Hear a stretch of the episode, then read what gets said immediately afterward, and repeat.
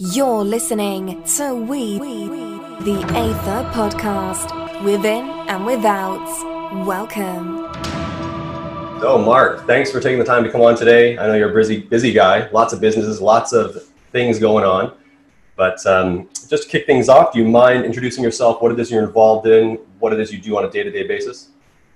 Yeah, I'm Mark Smelly Bell on Instagram, and uh, I've been uh, in the fitness industry for a long time. I started lifting at 12. I'm now 42 years old.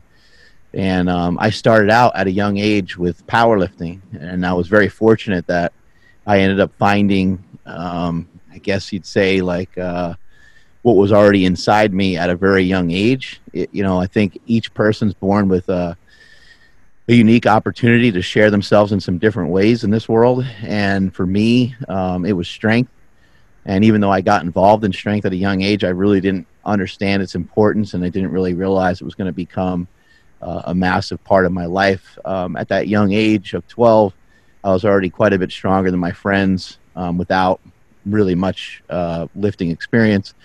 And then once I got to be like 14 or so, you know, I started lifting some pretty good weights.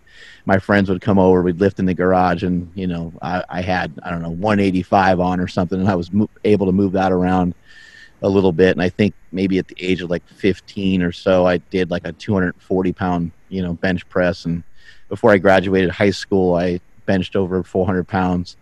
You know, things like that, where I was just, you know, really uh, a lot stronger than my friends, even after they started to exercise um, as well. So there was something about me, something about my genetics and kind of where I came from, where I had a little bit more strength than somebody else. And I kind of compare it to you know, if you take, uh, you know, a group of kindergarten kids and have them uh, draw a picture of a tree and color it, uh, there's probably be like one or two kids where you're like, oh my god, that's like a legit tree. Everyone else is going to be, you know, kind of have some scribble on there. So I just had this kind of uh, this talent uh, inside of me that that just needed to be um, worked on. And over a period of time, I worked on it, worked on it, worked on it so much that ended up becoming an elite power lifter um, I was uh, a, an elite powerlifter in many different uh, weight classes, all the way from 198 pounds all the way up to uh, super heavyweight.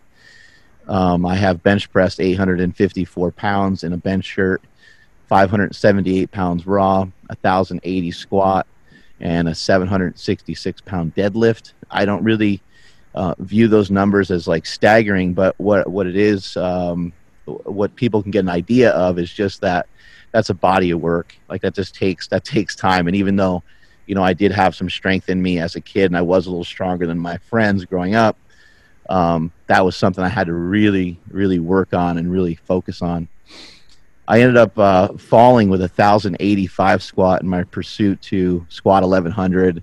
You know, uh, it's never enough, right? You always want to strive for more and more and more. So once I benched 850, now the goal was to bench 900, and once I deadlifted over 750, the goal was to pull 800. But luckily for me, uh, I took a pretty good uh, fall with 1,085 in a squat, and it it changed. It, it was a good pivot point for me. It, it changed my life. It changed my perspective, and um, it was something that I was like, you know what, I better get a rein. I better rein all this in and actually start to pay more attention to my actual like health and, and fitness and not just you know being strong and fat because i was 330 pounds. And so i changed everything around. I went uh, back to a diet that i used when i was younger to lose some weight originally and that was a ketogenic style diet. I started a war on carbs as i like to call it. And uh, you know went from that body weight to kind of like where i am now which is more like in the 230 pound range um, somewhere in that giant mix of uh, stuff in this story is uh, you know another strong pivot point for me was uh, getting married to my wife Andee. We uh, own Slingshot together, and we own our newer company uh, Mind Bullet together. Um, her and I are partners on everything in every single way. You know, we we parent our children, we parent our our the company that we have, and um, you know we're we're a uh, we're together united on on all fronts. And um, that that makes me feel really good because I, I, always have somebody that I can lean on somebody I can rely on. And so um, I'm the face of the company. A lot of people know my name and know who I am because I got a lot of followers. And I've had a YouTube channel since 2007, so a lot of people have been following along with all that stuff. Um, but uh, you know, my wife is really a, a really powerful driving force uh, behind everything that we've been able to accomplish. And where I'm talking to you from today is a 23,000 square foot facility uh, where we um, do shipping and, and, and receiving and shipping of our products. We have them here, um, the slingshot and uh, many other products that we sell knee sleeves, elbow sleeves, wrist wraps. Uh, all that stuff is shipped from this building. And then, in addition to that, we have an 8,000 square foot gym that's free. And the gym is free because of what Slingshot and what powerlifting and strength training uh, has provided for me. So it's a way for me to uh, give back to people, and it's um, it's a way for me to fulfill what I feel is my life mission, and that's uh, to make the world a better place to live. Very cool. Yeah, I, I love that slogan, by the way. So, did you or when did you start wrestling in the mix of all that? Was it it was before the the fall, right? Before your, your squat fall? Yeah, yeah, I would hope so. Otherwise, you know, after that fall, I wasn't able to move so good for a while. Yeah, yeah so I, I, got involved in some professional wrestling. Um, you know, another big pivot point in my life was the death of my oldest brother, Mike Bell. For those of you that have seen Bigger, Stronger, Faster, you may remember him from that film. Uh, my oldest brother was obsessed with pro wrestling. He was a huge fan of it. And then me and my brother Chris were fans of it as well. And um, you know, as kids, we used to beat the shit out of each other. You know, in our in our basement, we would, you know, try the moves that we saw on WWF. You know, we'd try, you know, Macho Man Randy Savage, you know, elbow, and we'd jump off the couch or jump off, you know, the stairs and like drop elbows on each other. We'd try, you know, Hulk Hogan's leg drop or uh, uh, Jake the Snake Roberts DDT. And so we were always into wrestling. You know, we always really loved it as kids. And probably, I think I was about 20 years old I was at Gold's Gym in Venice wearing a Stone Cold Steve Austin shirt, and a guy came over to me and asked me if I liked wrestling, and I was like, "Wow, that's weird." I was like, "My brother told me LA was different, but I don't know what this is going to lead to," you know. Anyway, the guy was a legitimate uh, wrestling coach, and uh, I visited him and his school in uh, Malibu, California, and um, I just started to kind of learn, you know, the ropes, so to speak, of pro wrestling and then from that point, I ended up um, ended up doing some independent wrestling shows and uh, wrestled for a company called UPW Ultimate Pro Wrestling. While I was in Ultimate Pro Wrestling, while I was you know training uh, to try to you know get to that next level, um, I worked at a company moving fitness equipment, which is like the worst job on the planet Earth. You know, uh, these things, these machines are not made to be moved. Um, I remember at one point moving a uh, a calf machine up a flight of stairs, and it was like a twelve hundred pound calf machine or something. It was just absolutely ridiculous. But one of the people that we were moving it with, fortunately, was uh, John Cena, and John Cena worked at uh, this uh, this company with me called Mass Movement, where we moved fitness equipment. My brother uh, Chris also worked there, and uh, you know through like knowing John and through um, both of my brothers, you know, uh, we were able to pull John Cena into pro wrestling in the first place. So, um, my oldest brother Mike, he really wanted to make his like print on this world, and he really wanted to make a difference in pro wrestling. He never actually had the opportunity, but he was John Cena's first coach, and he was a pivotal. He was pivotal in getting John Cena into wrestling, and so. Uh, if my brother left a mark on this world, it's like at least he, uh, you know, made a made a little stamp there with uh, John Cena's uh, production in uh, or productivity rather in, in WWE. But yeah, I, I, always loved pro wrestling, and then from there, you know, I wrestled in UPW for years. I got a chance to wrestle in Japan. I wrestled for a company called Zero One.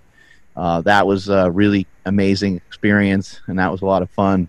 A lot of the guys and girls that are on TV today are still people I'm in contact with. We just had pro wrestling just came through Sacramento, and we got to go to uh, Hell in a Cell and we got to see uh, some of the matches that that went down there. And um, a lot of the wrestlers actually came into the gym because these men and women they train they train their asses off. They got to stay in shape so they don't get as many injuries. They're still going to get hurt here and there because it's a violent sport. Um, but yeah, enjoyed my time in wrestling, um, and I ultimately ended up going from UPW into uh, Ohio Valley Wrestling, uh, in Louisville, Kentucky, and wrestled there for about a year. Um, but it just wasn't for me. I just wasn't, you know, to be f- totally honest. And and it's easier to say this now when you look back, but it just wasn't good enough. You know, I, I could talk on the microphone pretty good. I could wrestle pretty good, but it just wasn't like my calling. And uh, that's a tough thing as a young man. That's a tough pill to swallow. But again, fortunately, fortunately for me, I'm very family oriented, and so there's really not a lot of things from the outside that can hurt me because I have such a strong bond with my family. At that point, um, we just had our son Jake, my wife and I, and uh, you know, my wife's like, "Well, you know, you said you're going to give it five years. Here we are, five years later, and you know, it doesn't really look like you're heading in a direction." And I was like, "No, you're right. I I agree. Like I I feel good about what I did, but I don't really even understand what I would do better. Like i don't feel like i'm improving really. So i think it's time to you know move on and, and try something different. I also thought about i also had the fear and i think this is a huge fear a lot of people have. I didn't necessarily have the feel of failure because i was not scared to try stuff at, out at all. I had the fear of like what if this worked?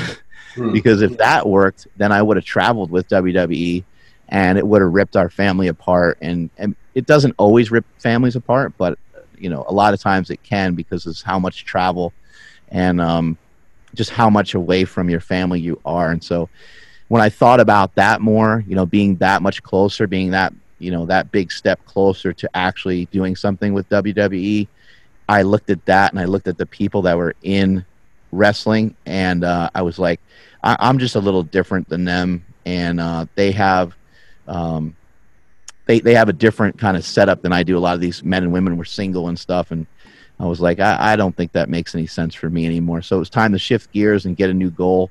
And I moved from uh, Ohio Valley Wrestling uh, back to uh, California. Was that like an overnight process in terms of shifting gears, finding that new goal, or did it take some time to really bring that goal into fruition? It, it took a long time. It really did. Um, I went through a lot of I went through a lot of rough patches like just with myself of trying to figure out stuff to do. Um, and it wasn't like it, it wasn't like it was brutal all the time. It wasn't like i was crying my eyes out every day or anything like that but i was trying to i was trying to figure out like how am i going to be substantial? And so the only way i could give back to this world at that point in my life was just to take care of my family as much as i possibly could. Um, i couldn't figure out how to take care of my family uh, in terms of finances at that point. I just I didn't feel like you know I got beat up you know going through school, not physically beat up, but like mentally beat up, just because uh, I was in special classes and things like that, and I I didn't do very well in school, and so I accepted that. I I kind of gave up and put my hands up and said, you know what. Maybe everybody's right. Maybe I am dumb. Maybe I'm not good enough to do some of these things. So I shied away from a lot of stuff. And it was even crippling as an adult, like all the way to the point where you know, I would think like, oh, maybe I'll try to get a job here. You know, maybe I'll try to get a job like at a coffee shop. And I'm like, I wouldn't know how to work the register. Like, I don't. I was like nervous about like just even that, you know. And looking back at it now, it's like, wow, that was really crippling, and that was crazy that I thought about myself that way. Now, I understand. I understand I have some limitations in certain things. It might take me a little longer to learn something, but I feel like I can learn just about anything you know, within reason. So as, if I give it a try and I, I pay attention and I, I give it an honest shot, I feel like I can do just about anything. But at that time, I didn't feel that way. So basically, what I did at that point is uh, I was a stay-at-home dad. You know, I, I took my son around everywhere with me, changed his diapers, fed him, and did did as many things with him as I could to take some of that burden away from my wife, who was the breadwinner at that time.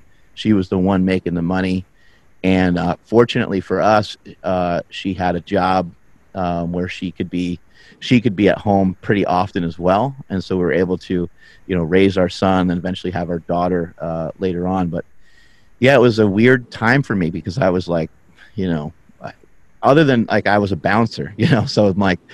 I, I just uh, didn't think I was qualified enough to really do much else. I didn't have a college education or anything like that. So uh, again, looking back at it now, it seems almost silly to have thought of myself that way. But this is something that I'm passionate about sharing with people, and I'm excited to share with people. Is you can build up, you can grow. Um, and I know that we all love and admire The Rock, but if you look at his career and you look, you know, seven bucks production was because he had seven dollars in his pocket.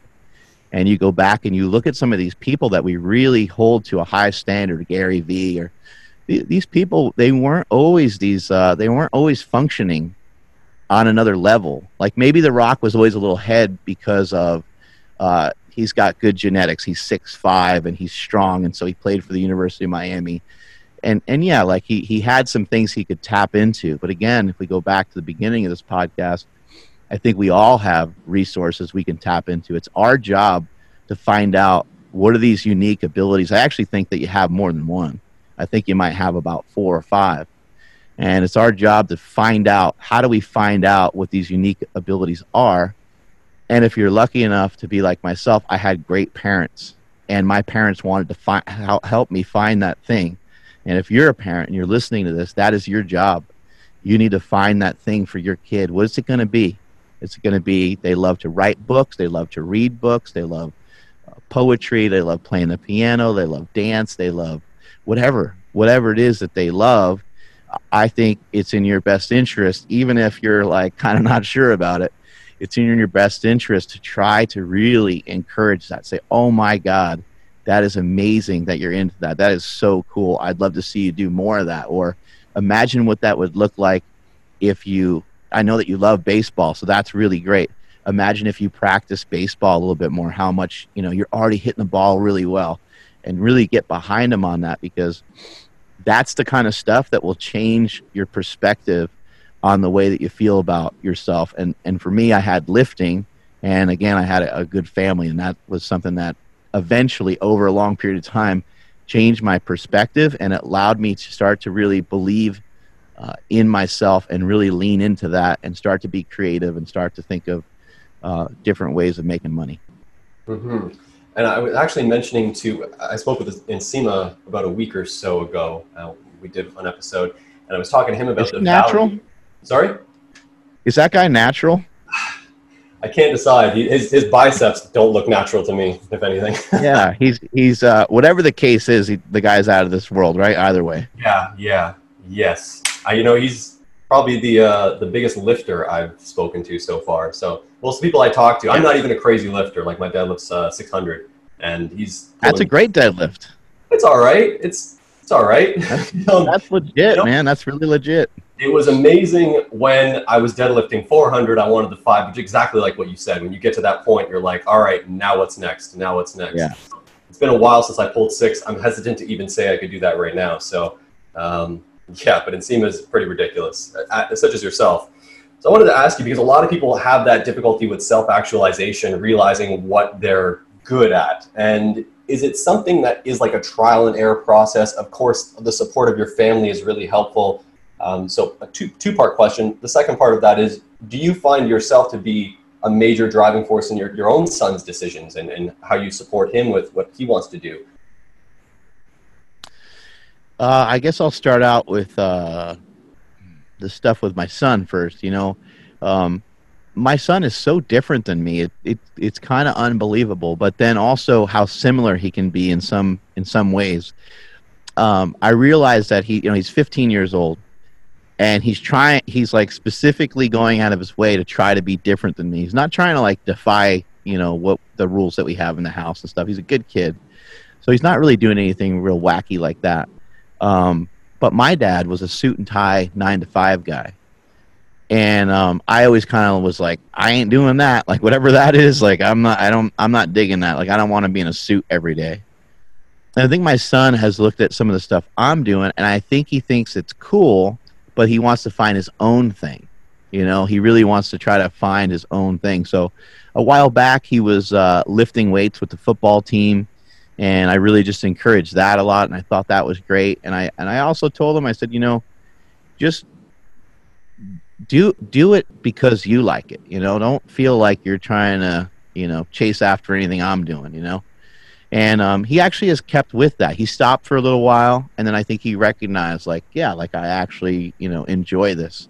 And so I just try to support the different things he likes. He likes to write movie scripts.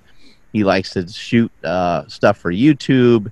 Um, you know, he I try to just encourage. He loves to hang out with his grandpa, and I'm like, anytime you want to hang out with your grandfather, even if it's at the price of your grades, like I realize we got to get the grades like a certain way, but who knows how long grandpa's going to be here for. So like this this is really valuable. It's almost more valuable than anything else you could be doing at the moment. So I, I try my best with my children to encourage. My daughter just got into uh, volleyball recently and the changes in her have been crazy. Just a change in her her personality's always been real bright and she's always been real fun and funny. Um, but I, I've just seen a lot more determination in her, and her grades have gotten a lot better. She's doesn't always do amazing in school, and now like the worst grade that she has is a B because volleyball's got her kind of like on point, and just, it's just kind of um, causing a cascade of disciplines to happen in, in her life. And I'm hoping with my son, I'm hoping that he can find something that causes something similar to happen. You know, like I like to wake up super early. And then what happens when you start to wake up super early for a few days or a few weeks? Well, then you automatically start to go to bed a little bit earlier. And then what happens when you start to go to bed a little bit earlier? Maybe that maybe that uh, meal that you really probably shouldn't have at 9 p.m. maybe it doesn't happen anymore because maybe you're already in bed. You know, it's like these different things start to happen and i started like laying out my clothes the night before so that way when i wake up at 3.30 i you know when you wake up at 3.30 you can't think and you can't see it's pitch black and so i'll lay out clothes and i, I try to you know get ahead of the day another thing i'll do is as soon as i get home from work i take a shower and if i feel like taking a shower in the morning still uh, because i have a little extra time i'll just do it but it's a way when I take a shower when I get home from work, it's like the shower's done. I already laid out my clothes for the next day. It's only like 5 p.m. and I'm ready for 3:30 in the morning already. And now I'll go down. I'll have dinner with my family and and kind of. So I'm hoping with my son, I'm hoping that he finds a couple of things he's really enjoying. Um, and he was telling me how weird this is. He's like, Dad, I'm actually starting to like like certain parts of school. He's like, Is that really weird? I said, dude, I said, you might be becoming a nerd. I was like, this might be the beginning of the end, you know? I'm like, not necessarily I'm like, thing. Yeah. Yeah. I'm like, I don't know. I don't know what to do with you. I mean, you're going be all smart and stuff, you know, but, um, he, he, uh, is reading like Lord of the Flies in school and he's digging the book and he's getting into like literature and he's into stuff that's just so different. Like, I don't, I've never even read a book. So for him to like tell me about all these books that he's read and, and how he enjoys them and stuff, uh, is just so different, but I'm in full support of that. I think it's great. And then to answer that second part of your question of like, you know, how the hell do you find, you know, maybe this thing that you're good at? I, I it is a lot of trial and error. You know, there's a, and you're you're gonna fall flat on your face, and you have to sometimes realize like maybe this is like a maybe this thing is just a hobby. You know, b maybe you're not as good as you thought you were at it, and I think that that I think that that one is really important when I was in pro wrestling, uh, Shelton Shelton Benjamin, who was a uh, like a four-time national champion um, collegiate wrestler at the University of Minnesota, jumped up on a top rope, and then he proceeded to walk around the ring on the ropes, like a tightrope type of thing, and then he did a backflip into the ring. And the guy's jacked, and he couldn't look better. I mean, he was shredded. And I was like, whatever that was right there, I can't do that. Like I'm not that guy, you know. And you hear people all the time say, "Oh, you can do anything if you apply yourself," and it's like, okay, there's definitely some truth to that. Um, but you can't all of a sudden like play in the NBA because maybe you're not tall enough, and maybe you're just not skilled enough, and maybe it's just too late. Maybe you, you didn't acquire those skills at the right age, or you know, to be even like 30 years old and all of a sudden go into something like gymnastics uh, it's not that you can't do it, but it would be really, really difficult. And maybe it wouldn't be in your best interest to even try it, to even go towards it, because it would consume so much time. And maybe also in that process, maybe it would change slightly uh, who you are, because you have to change so many damn things just to kind of get to that, uh, just to kind of uh, get that thing. So I think it is a lot of trial and error. You have to be um, I think a really important thing for a lot of people to try is to try to be um, open minded and try to be accepting of things. Um, be willing to try stuff, be willing to fail, be okay with like if it does work out. Like i know a lot of people have ideas like i want to start a podcast or i want to start you know writing a book or whatever. Don't be afraid to fail. Don't be afraid to start. You're going to have to just start. Starting is actually the easiest part. I know everyone thinks it's the hardest part. Maintaining is the hardest part. Continuation is the hardest part. Consistency is the hardest part but if you're having trouble with consistency then you know that it's probably a good time to bail because you're just not it's clear that you're not as into it as you originally thought. So i think you know trying to find something that you can be consistent with like why would you be consistent with something? Why would you be consistent with um, seeing a new girl that you just met? You would be consistent because you dig them you're like this girl's out of this world. This girl's great I want to spend all the time that I possibly can with them. So as soon as I get off of work or as soon as I get out of school, boom, I'm going over and I'm going to pick them up and we're going to hang out. And you're going to hang out as much as you can. And it's not hard to have consistency. So you have to think about like, you know, what's something that you can have consistency with and you could take that into any aspect of your life. That could be relationships, it could be diet, it could be strength training, it could be whatever. Hmm. Well, makes sense. And and on that, I actually wanted to ask you. You mentioned the Rock at the beginning of this podcast, and the Rock is something you can you can look to him and you can be inspired, or you can look to him and you can start to beat up on yourself because you're not there yet. I know that you're you, you've spoken on this a lot, and, and I wanted to get your take on it because I think you have an overall healthy opinion of comparing yourself with others, but doing so in a way that's obviously more for inspiration, to inspire, to to give breath, to give life to the individual that's you know, on looking someone else's vast achievements as opposed to starting to beat themselves up and then really just think they can, they can never get there. And, and, much like you alluded to a moment ago, people think that, that the rock started out as the rock that way. You know, it's not this gradual step by step where, you know, I, I always like to use the example of you're in a big ocean or a big sea and you have a ship with a sail. You need to adjust the course just slightly to get to mm-hmm you know miles and miles down the road. But people don't like to think of these little adjustments they need to make. They just see the end game and if they're not there yet tomorrow they beat themselves up. So i just want to get your take on how to find inspiration in others that would motivate one to take action themselves. Yeah i think um, it, it, can be really hard you know you kind of look at what somebody else has. Um, even worse than looking at the rock is looking at let's say you're 23 years old and you look at someone else that's 23 years old it's like oh my god like maybe you're maybe you're a personal trainer and maybe this other person that you look at you stumble upon they're a personal trainer an online coach and they're shredded and they have a lambo or something right? Like now you're just like like man like what like what am i going to do? You know what difference am i going to make in this world? And so i think um, you just have to know that just things take a lot of reps. They take a lot of sets, and you, there's going to be a lot of workouts that have to happen uh, in order for you to be good at anything. Um, I always say that it takes, you know, it takes about 10 years to be good at something. And so that can be disheartening sometimes because you're like, man, 10 years? And, and I think in this day and age, things can be faster. You can actually learn stuff pretty good and have a pretty strong understanding of something, maybe in like four or five years, maybe about half that amount of time. But when I've seen people that are strong, when somebody benches 500, when somebody even when somebody deadlifts what you said 600, almost always, I mean there are some occasions where it's not true, but almost always when someone has deadlifted 600 pounds, they probably have been messing around with weights for about a decade.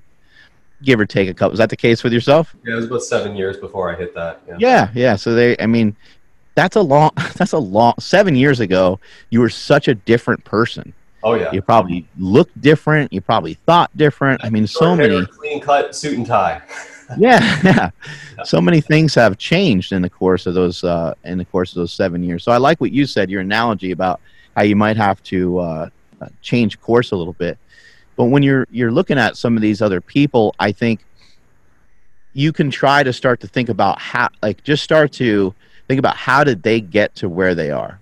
You know, um, The Rock you know, The Rock is um, is like the most famous person on Earth right now.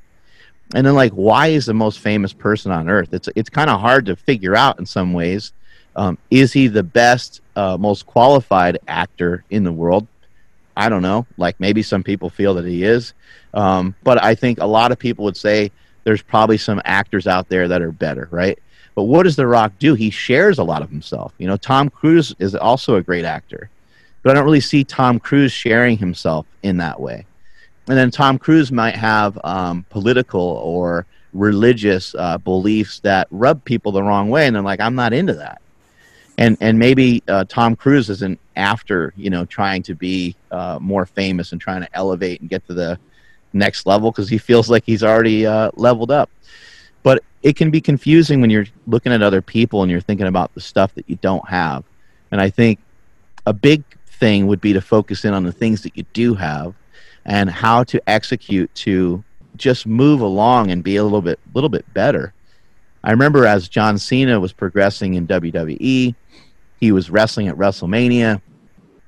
I told him how proud I was as a friend. I was like, "Man, that is that is just that is really cool. Like he and I talked about wrestling at WrestleMania, and then he was doing it, and I'm like, wow, I'm like that's really exciting.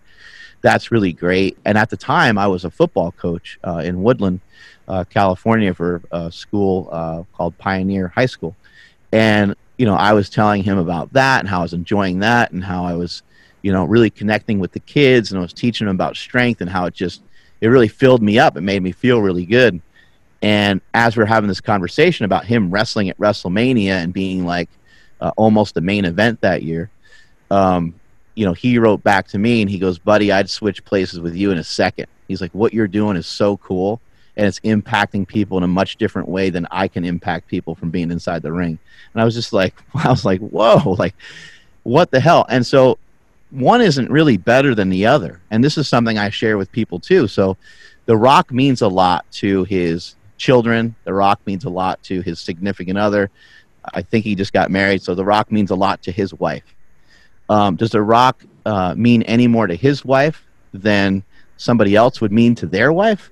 I would, I would, I would like to think not, right? Because love is love. Like you, you love someone, you appreciate them, and if uh, things are going smooth and things are going the way they're supposed to, um, that should still be even, right? Um, the rock you know maybe the rock has a brother or maybe the rock and you start to kind of unpack some of these things and think about some of these things um, and you can think about you know if someone was to die like it's an unfortunate thing but you think about if someone was to die they're going to matter to their family the same way you're going to matter to your family if you've been a good person if you've been a piece of shit then then maybe not. But you start to understand what i'm talking about here. The rock isn't any more valuable than somebody else. He has attributes and he has things that he has built up for many many years of training his body mind and spirit to where he has advanced in some of these other ways but they're all kind of um they're it, it's like the way of like modern man. Like it, it doesn't really equate to anything all that different when you start to think about the things that somebody else does. Uh, maybe there's like a football coach in your area or a minister or um, a nurse or some maybe there's somebody in your area that's doing more for people that they actually see all the time in person than the rock could ever possibly imagine to impact right? So it, it's it's a it's a weird thing to kind of like try to really break some of these things down. Um, but when you break it down like that what does he have that somebody else doesn't have? You know minus you've got to minus out like the financial gain because that's just like um, and you got to minus out some of these other things and and uh, and just really try to make sense of it um, from a from a feeling good as a human being purpose because if you think about it from uh, just our view of success uh, then you might feel like shit about yourself and that's not really the, the rock or any of these people would be the first people to tell you look man we're, we're similar my brother uh, struggles financially and I and I don't. And we talk we've talked about these things before. And I'm like, dude, I I love you the same as you love me. Like you don't love me more because I make more money. Like there's nothing that has absolutely nothing to do with anything. So there's really, you know, I, I understand there's still going to be like a struggle that happens with like if you don't have finances, it it can make your life extremely uh, inconvenient. But it's not going to necessarily patch everything up in your life, and it's not going to make your life more complete. Hmm. So I'm um, just to try and summarize a bit of what you said there. It seems like shifting away from envy or jealousy and more into gratitude for what you have and what you're capable of and what you're doing. So if you're a minister and you're helping people in your community, shifting into that is going to be more valuable or resourceful to the individual rather than constantly looking at the external stuff, right? Yeah, and really try to just you know really try to simplify stuff. Spend more time on the things that you like doing rather than the things you hate doing. And maybe at the moment, maybe there's a bunch of stuff that you you don't really love doing, um, but you can get yourself to a point where you start to uh, aim and head towards a direction. You're not always going to. Every day is not going to be jam packed with things that you love to do. There's a couple things that you you know you kind of just need to do and have to do that maybe you don't really truly love, but it you know kind of following this kind of entre- entrepreneurial spirit, even if you even if you even if you're not an entrepreneur, I think that you can still follow the spirit of it in the sense that you can start to figure out what are things that you really enjoy doing and really ask yourself, you know, ask do I do I really love spending a half an hour on a post for Instagram? Like do you re- do you really love that? No. you know what I mean? Like like it, yeah, you, you got to but you have to sometimes like really kind of think about it. Right. Maybe somebody right. does. Maybe somebody loves maybe they love the impact and the interaction that happens from a well planned and well timed post, and that's okay. Um, and so you just have to think for yourself on what what are these things that matter most to you, and then also just really have a great understanding of you can't really change uh, you can't really change who you are but you can change so many aspects of what you're doing and what you have going on to the point where it really looks like you changed who you are. And it appears to other people just not even uh, just outward appearance but also your in your uh, your energy from the inside. Everything can be changed and it, it all happens through um, you know the rock started building his body one rep at a time just like everybody else you know he did a set of curls at one point and nowadays his arms like 20 inches right or jay cutler or any of these top level uh, physiques that we've seen over the years, it all started with one rep, and then that one rep turned into a set. That one set turned into multiple sets. Those multiple sets turned into workouts. Those workouts turned into multiple workouts, and those that all strung together uh, in a thing where they started being consistent with their workouts, and cons- then it, then it bled into other parts of their life. They're like, you know what?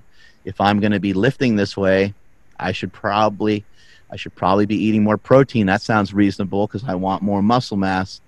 Oh man, I should probably eat more like this because I'm, you know, even though I'm getting more muscle mass, I'm a little bloated and I'm a little this and I'm a little that. And you can start to really carve out. But again, I think it's a fi- find the things that you love to do, and it and it should shape everything else up. It should cause a cascade of disciplines to happen in your life that you almost don't even recognize are happening anymore. Mm-hmm. I really like how you approach lifting exercise, like really like a meathead philosopher, really at the end of the day, because really it does carry over to just about everything in life, right? Just rep after rep and just the yeah, and it's something we've been sharing here um, at our gym lately and at Slingshot. You know, we have a campaign that we're we're starting called Lift Through It, and um, you can it's my opinion that you can kind of lift through anything. And the reason why I think that way is I've seen people lift through depression, uh, divorce, um, diabetes, cancer, all kinds of different things. And sometimes it's just like just flat out just self worth, which is uh, maybe like uh, maybe one of the most valuable things that you can have. Um, you know, you can you can get up on top of a table and, and chant for yourself and say like you know i'm a badass. I'm going to take on today you know and uh, i'm grateful for this and i you know uh, you can have these positive affirmations and fill your spirit up with all this great positive energy and all that is fantastic. Uh, however i don't think it really will have a big impact unless you really feel great about yourself. Um, it would be like if i told you hey man on your podcast uh, tomorrow you know I, i'm going to pay you to do a uh, uh, um, a commercial for my Mind Bullet product, right? And let's say that you don't believe in the product, or you don't like the product, or you got some issue with it. When you say it, most of the people around you, especially the people that know you, are going to know that you're you don't really mean it. Like they can tell. you're you're you're speaking uh, uh, on something that's like out of bounds with like your conscious your consciousness and so i think that you have to really try to find a lot of things that that flow and that go and that go with you and things that and if you truly feel good about yourself then you will be uh, implementing these disciplines i'm talking about because you know that it's in your best interest. But if you are shouting and saying that you you know uh, are a great person or that you're going to like fulfill some of these dreams or fantasies that you have but you don't really mean it it's going to be really really hard to accomplish it. And so how do we get ourselves to a point how do we get someone that maybe uh, doesn't have a lot of self-respect? How do we get someone to earn some of that? And the key right there is they you have to earn it. It can't be given to you. It can't be outsourced. There's no way there's no other way of getting it. If you start if you're let's say you're overweight and you're just sick and tired of it and you're like you know what? That's it. I'm i'm on a diet now you know i'm, I'm on this plan i'm on this path now and i'm going to change some things up i'm going to walk every day i'm going to do a i'm going to do b i'm going to do c when you follow through with that and you prove to yourself you're like i want to lose 20 pounds let's say you lost 10 pounds you go into your office or you go into where people haven't seen you in a little bit and they go oh my god what have you been doing? You look great. Are you losing weight? That compliment will will fire you off in the right direction uh, like you wouldn't believe. Sometimes a compliment from someone, I think everybody listening to this podcast right now can think back in time to a compliment that they've had that has lasted a lifetime. And it could be something so silly.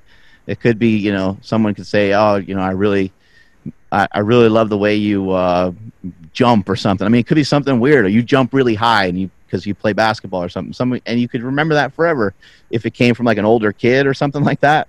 Mm-hmm. Um, it's really really crazy how strong and how powerful that can be. Well, now you're taking that inside, and you're like, I told myself I was going to lose weight. I started to lose weight. I actually know how to do that. And I got confirmation I know that's working because not only can I see it, and not only can I see it on the scale, but someone else told me. They came in and they gave me that boost. And now you're going to really be uh, headed off in the right direction. So it's great to, you know, be positive about yourself, but it's so much better to really mean it. And it all always starts with your first step. You got to figure out how to get that first step. Mm-hmm. It actually works both ways too, because someone can say something mean, and as long as you don't take that too offensively, you can actually use that as fuel as well. As you were saying that someone could compliment that, it was reminding me of someone about seven years ago, someone I hadn't seen in a while, coming up to me, and I was just like uh, having a coffee at a coffee shop, and uh, she said to me, uh, "How you doing? Whatever, whatever." And I said, "I'm pretty good." And and then she made some remark about uh, you look a little bit thicker right now, and I was like, "Well, I haven't exercised in a while." All she said was, oh. "I can oh. tell." She said, "I can tell," and I was like, "Oh my!" it's gotten to that point, has it? So from there yeah. is when I really started to lose the weight and everything. And it's just holding those little comments to heart as opposed to, you know, letting them hurt you or, or whatever it may be. And, and it could work exactly like what you said with someone giving you a positive, uh, positive feedback. I've had that with business. It just boosts me up for like weeks on end. If someone client says something nice to me, right. I'm like, great, I'm actually doing something good for people, you know, it's really reassuring. I think that, um, like self consciousness is is amazing and it's powerful and you should be you should be conscious of yourself but you shouldn't be like overly self conscious if that makes sense. Like yeah. you should understand kind of like where you are and where you fit.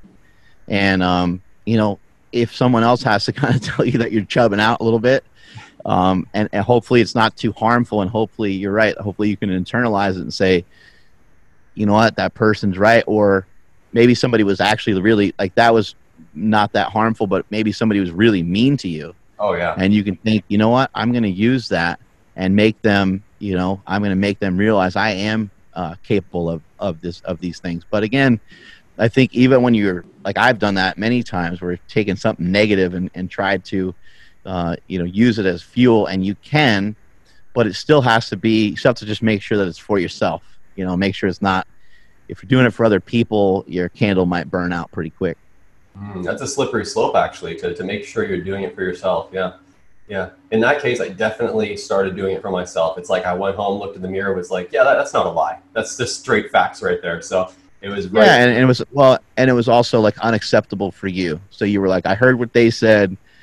That's their own kind of like judgment, but you're like, I don't look the way I want to look. This is unacceptable for me. It's time for me to time for Mhm. me to start.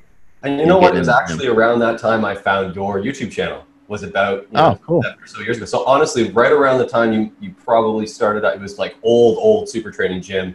Um, you just had one of the most hardcore channels out there for powerlifting. You know, to actually see some people move some iron, it was like Right. is probably the best channel around. So thank you for that. Anyways, you're you're one of the pioneers of uploading that type of content. Yeah, I really appreciate it, and I think um, you know what I was uh, fascinated by at that time was just I was like, man, the, the weights that were moving around in the gym, I'm like, I, I know other people would dig it, so I was like, we gotta just we gotta just document it, and it was pretty, you know, it's pretty damn uh, raw, and I think like. You know, I don't really know who did what first, but I, you know, we were so early. We were 2007 with YouTube. Um, I, I'm pretty sure we're some of the first um, like voiceover lifting videos ever. You Yeah. know, so yeah, we we we got in early on a lot of that stuff, and uh, it makes me feel good. And we still got the channel going and still cranking. Um, a lot of things have changed because we bring in a lot of guests, and um, you know, it's not so much just focused in on just straight up powerlifting, but um, people still appreciate it. And I'm actually, um, I've had this uh, harebrained idea just the last couple days. I might start up my own um, YouTube channel as well. So we have the gym channel, which focuses in on a lot of the people in the gym, and it focuses in on a lot of the great guests that we have come here to Super Training. Um, but we recently hired another camera person, and so um, I might. I don't know if you ever seen our uh, uh, our series uh, Hustle Mania, but uh, might have uh, some more series that are pr- primarily just me. Yeah, I really like that idea actually, and and even uh, if you would be interested in hopping on some like new platform like TikTok, I'm not sure if you've heard of that, but now that you got a Yeah, camera, absolutely. Um, Gary Vee actually started using that platform, and I like his approach because the audience is like nine or eight or nine years old to 13 or so, something like that. Mhm. I learned about it. My niece was staying um, staying at my house for a couple months, and she was on it constantly, like day and night. We actually had to take her phone away because she was going to sleep with the phone, waking up with the phone. So we had to like set some rules for it. But uh, a new platform like that, I think your message, everything that you offer, would, would be amazing for some of these younger people. Either ones that are looking to establish more confidence for themselves or get into lifting, exercise. Like I just think there's a lot there that you could really offer people. So uh, if, if I'm the one to give you that push for TikTok, Yeah, yeah. give it a shot. Yeah, I think it's definitely Yeah, no, it sounds it sounds good. I mean, I think uh, you know one of the issues with having a YouTube channel that's that's uh, been around for so long, if you have some of those early adopters in there, you have some of the people that have been watching from the beginning. They'll be like, "Oh man, this content has changed so much," and it's like, "Well, we're just evolving and we're, you know, we're moving in different directions." Because how many times can we talk about a bench squat or deadlift? And that's kind of the reason why I think maybe you know possibly starting up a new one. I wouldn't abandon the other one. The other one's still going to be great, and we have like 450,000 subscribers or something on there. But I think starting something new uh, would give an opportunity to people like, look, if you dig this content, then come follow it. But if you don't, don't worry about it. Because, like I said, you know, a, as for yourself, even like seven years ago, you're a way different person. And so there'll be a lot of changes, a lot of different things that, that have happened, and that spans for us since 2007. And I think, uh, you know, getting a new uh, YouTube channel might be a good idea. Yeah, I think it'd be a great idea. I, I would be one of your first subscribers, so make it happen. There we go. I'll be there. Uh, so I want to ask you about um, your relationship with your wife because you, you mentioned you could two have worked together. How long have you been together for now? Uh, we've been together. Um, uh, it, well, we're gonna, gonna be going on our like 20th year of uh, our our 20th anniversary will be like August of next year. Yeah, so we've been together for a long time, like 22 years probably. Mm. And that, did you have a difficulty getting into a work kind of relationship dynamic with her? Did it just kind of like blend together really nicely? I know you two worked together on the Power magazine, so did you ever butt heads when it comes to working together, or was it just kind of smooth the whole way through? You know, it's um, in in um, let's see, in like uh, let's see, in specific terms, we don't really butt heads because what she does specifically and what I do specifically are are very different. Where we'll butt heads is um, we're just we're just very different in general, and so what I mean by that is, um, let, like let, us take Power Magazine for example, which which we uh, don't have anymore, but we had a good run with it for about six seven years. Um, with Power Magazine, my wife has um, been part of uh, publications in the past, and so she understood like how to put together a magazine. And we had like one or two other people that helped us with it, but that was basically her thing. My thing was content, so I just went and I would go fish for the content. I would write articles myself, um, and and I'd interview people and stuff like that. And so there was she might say, "Oh, you know what? You need uh you know follow up with this person, get more photos and." But there wasn't really anything to clash heads on because it was all like technical and it was all like kind of specific stuff. And again what she did specifically was just uh, so much different than what i did specifically. And then even on slingshot you know she does you know what i would call like the back end of a lot of stuff. Like she's um, uh, like logistics and operations and things like that that she's uh, you know may- maybe maybe somebody needs to buy a new piece of equipment um, uh, to film something or whatever, she's going to be the one that signs off on that. She's going to be the one that says, "Hey, you know, uh, that's cool that that thing's five thousand bucks and it does all these neat things, but let's maybe for the time being, let's maybe get the one that's two thousand bucks because I'm sure it will work just fine for what we need." You know, that kind of stuff. And so she's heavily involved in a lot of those things. Where we might butt heads though is more like in general terms. I am a am uh, a dreamer and I am a believer and uh, you know, I just dream and believe in some different things than she does. So she might, she she's dollars and cents. She's like black and white. Like th- this has to make sense. This has to work out. Um, we need to get our return on these things. And for me, I don't even I don't even look at numbers at all. I don't look at um, you know I don't look to see how our ads are doing. I don't look to see you know how much money we made in a month or a week or a day or I never look at any of that stuff. Um, on occasion, just because like you know, certain times a year we're trying to get like a PR on something, mm-hmm. uh, you know, I might you know I might uh, be aware of like how much money we made in a specific month, or you know some something like that. But for the most part, she's uh, you know really dealing with the uh, details, and so uh, you know I might think um, one way on, on, certain things, and she might think completely another way because I'm um, like I said like a, a believer. I uh, you know I think that like if you if you have a good strong powerful mindset and you're really positive a lot of good and positive great things will happen. And my wife's like no fuck that. Like you need to take action for good things to happen. Like things aren't just going to happen you know? And so uh, I think it's a good it's a good uh, clash though because she's like well how does that make sense? Like that doesn't make sense for us to like go and jump in and, and do that because we need to make sure that it's going to work out. Like things don't just work out; you have to make them work out. So it's kind of great that we have um, opposite ends of the spectrum on that. Mm-hmm. Yeah, it sounds like a good balance, actually, right? So I want to ask you about your free gym. So what inspired you to make it free? And I, I assume it has to do with helping others, as you, you mentioned earlier. Um, but when I first heard you were doing it, first I was like, wow, it'd be great if I lived nearby. I'd go to your gym all the time. Um, but what, first of all, do you get a lot of people coming and going through the gym? Or is, is, it often regulars or is it new people? Like what type yeah. of visitors are you getting in there? And, and what really drove you to make the whole gym free like that? We've had the gym since probably about 2006. And I would say it was probably in about 2010 or so when I made when I made the gym free. Um, I always wanted to have the gym free, but I couldn't afford to have the gym free in the beginning. And so the gym was 125 bucks a month. And uh, the reason why like it, it's not 19 wasn't 19 bucks a month was because it was a powerlifting gym and it was very specific. And I would work with the individuals in there on their bench, on their squat, on their deadlift, and spent a lot of time with them. I was basically everyone's like coach um, at that at that time.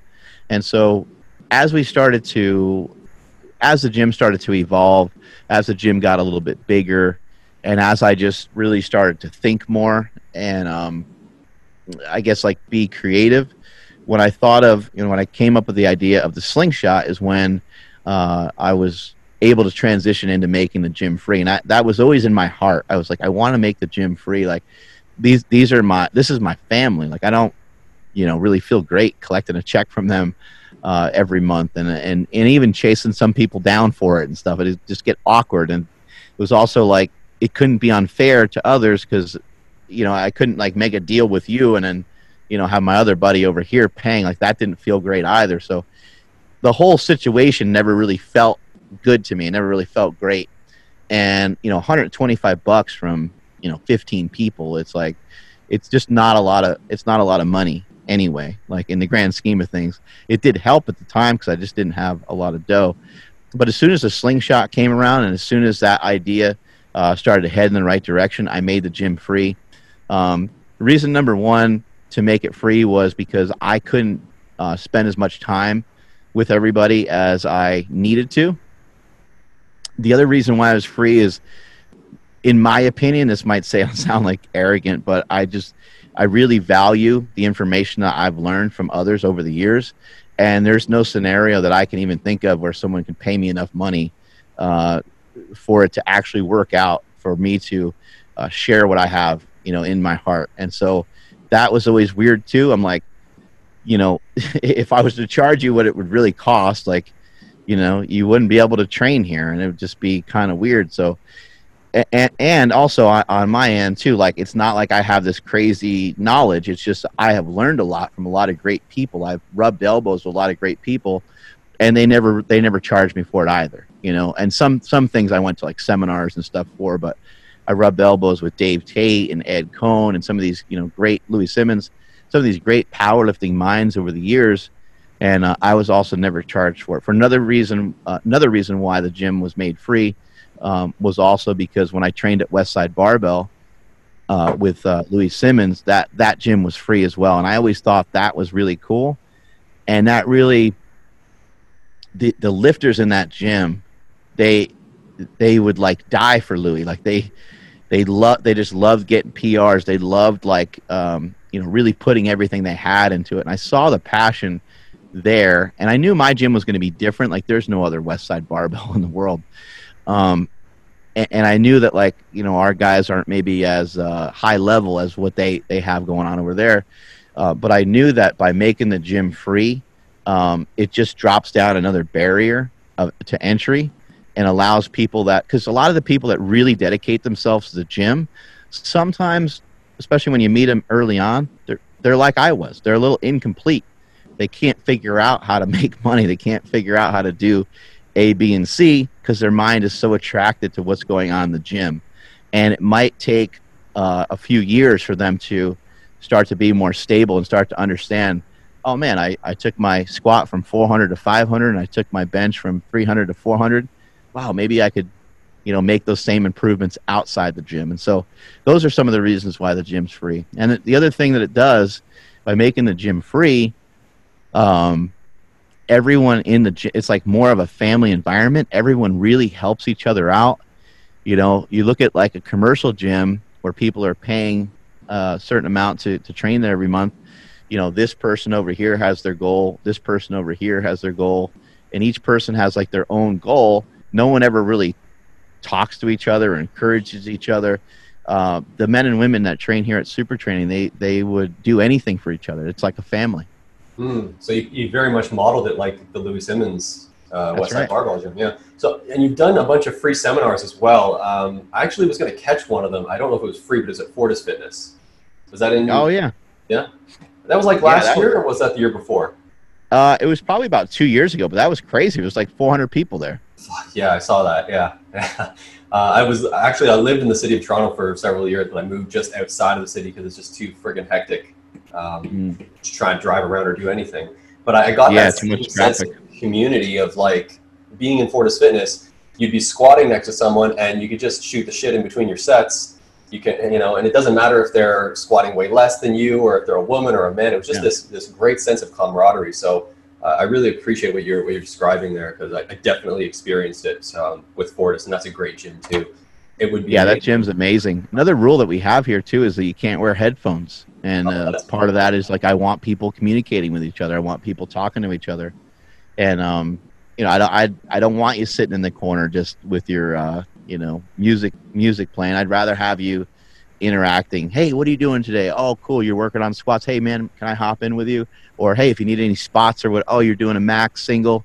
Cool, man, I'll be there for you. Let me know. Let me know if you need help. That kind of stuff. Mm-hmm. Yeah, I think that's what really drew me into lifting initially was because that Fortis was one of the first gyms I went to, and this was before they moved to that larger facility they have now. And just the the amount of uh, support you get from from the community is pretty awesome. Um, so I wanted to actually ask you about your bodybuilding because I know you just did your first show not too long ago, and I think it kind of ties in with a lot of what we're describing here of really trying to set a goal for yourself, align to that goal, and, and as you mentioned earlier, actually something that's kind of in line with your consciousness in a way. So something that's really kind of, I guess you're following your heart more so, uh, or you're just being more open to to some new opportunities because um, I haven't heard too much of you describing the bodybuilding experience, but I know that you know you didn't have much of it prior to that, so this must have been a bit of a challenge for you, and especially being in the public eye, uh, you know, to, to challenge yourself in front of everyone like that is, is pretty interesting as well. So, um, yeah, I just wanted to get your take on on that whole process, how you led up to it, and if you encountered any difficulties, what you did to overcome them, and if you said if you felt a sense of fulfillment once you got off that stage and like, boom, check that off my list, I did the show. Yeah, you know, it was it was amazing uh, doing a bodybuilding show. I, I I didn't really I knew I knew that I didn't know much about bodybuilding, but I I now know how little I truly knew as I started to head in that direction. Um, and some people might know what I'm talking about. Like when you lose weight, like I used to be 330 pounds. So when you start to lose weight and you're like, oh, I just need to lose like 30 pounds, you start to lose like 20 pounds and you're like, man, I need to lose a lot more than that. Like it's, it's a lot, it's a lot bigger of a thing than you initially thought. And that's what happening with, with bodybuilding is it, it was a lot. Um, it was a real eye opener in terms of like how hard it was going to be and uh, what it was going to really take to be able to do it. Um, but something that helped me over the last couple years is I, I've been replacing the word work with opportunity. And so when I start to think about, oh my God, like doing a bodybuilding show, that would be so much hard work. Instead of that, I'm like, wow, doing a bodybuilding show would be a really cool opportunity. And like how much would I learn from it? And and then how much would you know definitely thinking of social media too. I think sometimes people are ashamed to admit that something's like a social media ploy or something like that. Um, but I got I got no shame on it. I, I it wasn't a social media ploy. It was something I took very seriously but I understood the impact that it would have I'm like what would this do for the fans that I have what would this do for the supporters that I have they would probably actually really dig this. And even if I fell flat on my face, I could say, hey, you know what? Like I, I was really doing the best I could, and for whatever reason, I don't have the mental capacity to hang on. I had to bow out, you know. So I, I even thought it, I thought it pretty good, you know. I thought about it um, quite a bit, but um, I would have never done it if it wasn't for Hani Rambod, who came on our podcast. You know, he he um, we were talking about just the shape I'm in and the shape I used to be in as a power lifter and stuff. And he was like, you know what, man? He's like, you're in pretty good shape. He's like, you owe it to your fans. He's like, that's it. You're to do a bodybuilding show. And I was like, what? He was like, yeah, there's one, you know, here in Sacramento at the end of August. And he's like, we're to sign you up. And um, he's like, what do you think? And I said, I said, I don't know anything about bodybuilding. And he's like, well, I do. I'll coach you through it. I was like, all right, well, I'm in and uh, it was about an eight week prep from what I remember, eight or nine week prep. So it was pretty quick turnaround time, and uh, he helped whip me into shape with a basically the diet that he gave me and the amount of cardio uh, that he that he told me to do. Um, Twenty minutes of cardio three times a week uh, turned into uh, 40 minutes of cardio three times a week turned into 45 minutes of cardio six days a week turned into 90 minutes of cardio uh, every day uh, down the stretch for like the last two weeks. Pretty wild, and I, you know, I, I, I don't. All I know is like what's presented in front of me. All I know is are things that I've seen and things that I've heard, and I'm like, man, that amount of cardio sounds dumb. Like, just from the information I currently have, you know. And so I was like, I, I just did what I was told, though. I was like, I'm going to put my faith in him. Like, he's done this before he has world champion bodybuilders. So I'm just going to listen to him and I'm just not going to worry about it. So I, I did what he said and it ended up working out great. But at the same time, there's part of me going like, doesn't that amount of cardio like make you burn muscle and like it, it was actually really uh, interesting to go through the whole process and to you know I, i'm a huge proponent of a ketogenic style diet even while doing the bodybuilding show my carbohydrates weren't very high but he shifted me more into like a traditional bodybuilding style of uh, diet. And I, I basically had, you know, protein, carbs, and fat, but the fat was pretty low. The carbs were like really modest. I mean, uh, some days I might have like 200, on another day I might have like 150 or 100, depending on how much training, how much activity was there. He didn't want to mess with the carbs too much because he was like, you don't really eat carbs. So he's like, I don't know, like if we go and throw a bunch of carbs in at you, you only have eight weeks, so we can't really, you know, can't really mess with that for now. And uh, protein was about, you know, one gram or maybe slightly above 1.5 grams per pound of body weight. And so, uh, from a caloric standpoint, from what I remember, um, I think I was having, still having a good amount of calories. Uh, I think I was, you know, over 3,000, maybe like 3,500 or so a day. But I, I didn't. Uh, I, am not a huge fan of uh, of counting calories, but it's just the diet that he gave me. He gave me an actual meal plan, which had you know the amount of the amount uh, the amount of food consumed in each meal, like you know six ounces of chicken and you know half a cup of rice or whatever. Um, it ended up being like I think around 3,500 uh, calories a day, but it, it pushed me to a whole nother level, and it made me doing that bodybuilding show made me recognize that I think that I was probably in in uh, many aspects of my life only at like sixty or seventy percent of my capacity. I, I wasn't I wasn't really I wasn't pushing as hard as I as hard as I could, and I needed bodybuilding to really show me that because you know when you're up against it and you you're you're in that set where you're like oh my god like I'm you're doing like a machine press or something, machine bench press, and you're on rep number eight, and you're supposed to get to like 15, and you're like, it literally feels like blood is squirting out of my chest. Like I don't have any more reps left. That's when you got to really dig deep, and that's when you really got to go for it.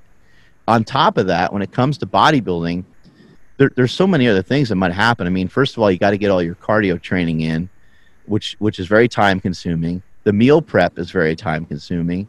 Um, even having a tan is time consuming.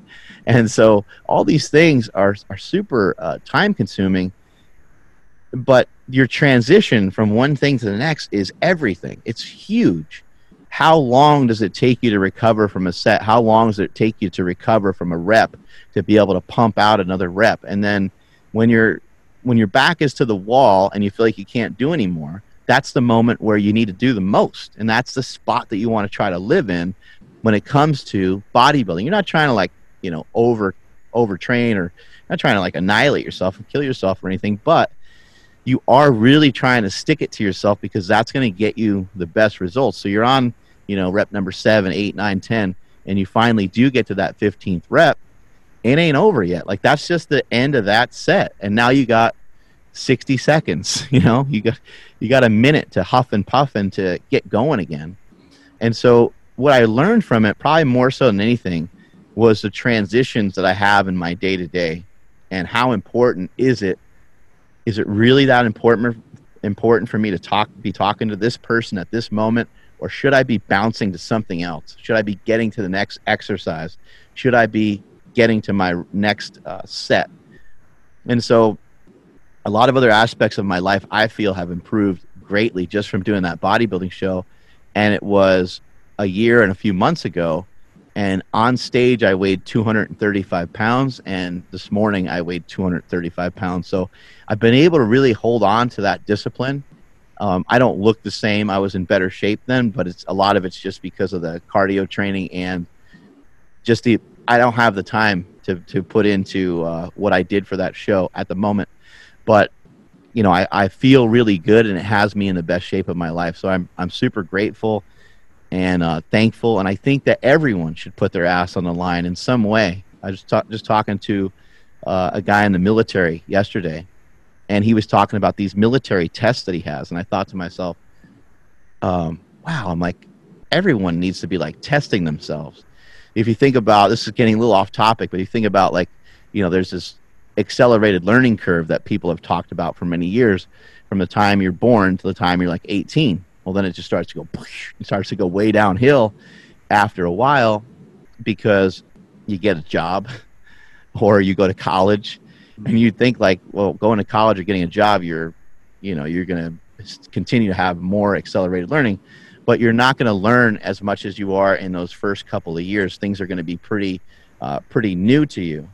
Um, but a reason why a lot of people fall off, usually after college and when they get a job, is because they're not being tested anymore. They don't have a test anymore. They put down their pencil and they don't have to really think in that way. They're not challenged in that way anymore.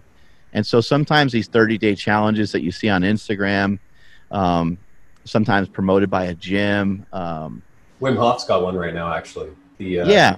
Yeah. Yeah. From a diet perspective or from just breathing or from, I mean, shit, ice baths, it could be anything. But these challenges are fantastic because what is a challenge? A challenge really like a test. And that bodybuilding show was a test for me. And I think other people should be looking and searching and uh, be real open to a test because again if you take a test it's going to give you a wonderful opportunity it will take a lot of work to be able to pass the test um, but it will end up opening up a lot of great opportunities for you it could be a 5k run it could be a bodybuilding show it could be a powerlifting meet it could be you just want to be able to do 20 push-ups in a row like there's so many you can take it uh, so many different ways. But if you're not testing and challenging yourself, uh, then I, I mean, I'll, I would go as far as to say like I don't even know why you're here. You mm-hmm. know, so I, I think you real I think it's that important. Right, and it kind of ties in with a saying that you have: "It's you're either growing or you're dying." Right. Right. Absolutely. Like the purpose of taking your your birth, your incarnation here, is to have these experiences, have these opportunities you're describing. And I like that you, being so seasoned in fitness, still felt that you had something that you could take take away from it. And by having that new opportunity, that new experience of bodybuilding, you were able to do so. Actually, that would be really great content for your new YouTube channel if you just did challenges and took them upon yourself because they're kind of like personal growth. And I, and I think they are really important for people to do. Uh, I, I, love Wim Hof. I, I do the Canadian dive in the lake type of thing in the winter, and it's freezing, nice. freaking cold. But uh, I, I like the fact that it does push you to that limit where like I couldn't feel my feet. Uh, and my, my, wife actually, we, we were down there. Um, she was waiting for me. I did it on a whim, pun intended. Uh, I was down there. I hopped in the water, couldn't feel my feet. And she's like, "What if you get hypothermia? How are we going to drive home?" I was like, "I don't know. Figure it out after I get out of the water." right. of like just doing it, seeing where you end up, and then just taking away what you can from it. Um, I think is really important. Um, so I want to ask you about your uh, full body routines. Have you been doing those more since the the bodybuilding? And I, I ask because I've started doing them myself just at, to save time. I don't really do like the deadlift day, the bench day, yeah. whatever it is. I kind of just do everything in one day, exercise, exercise, and I, I feel great. And it seems to be okay. I don't know if it helps my PRs, but I just feel great. So, did you start to shift to the full body after doing the bodybuilding show?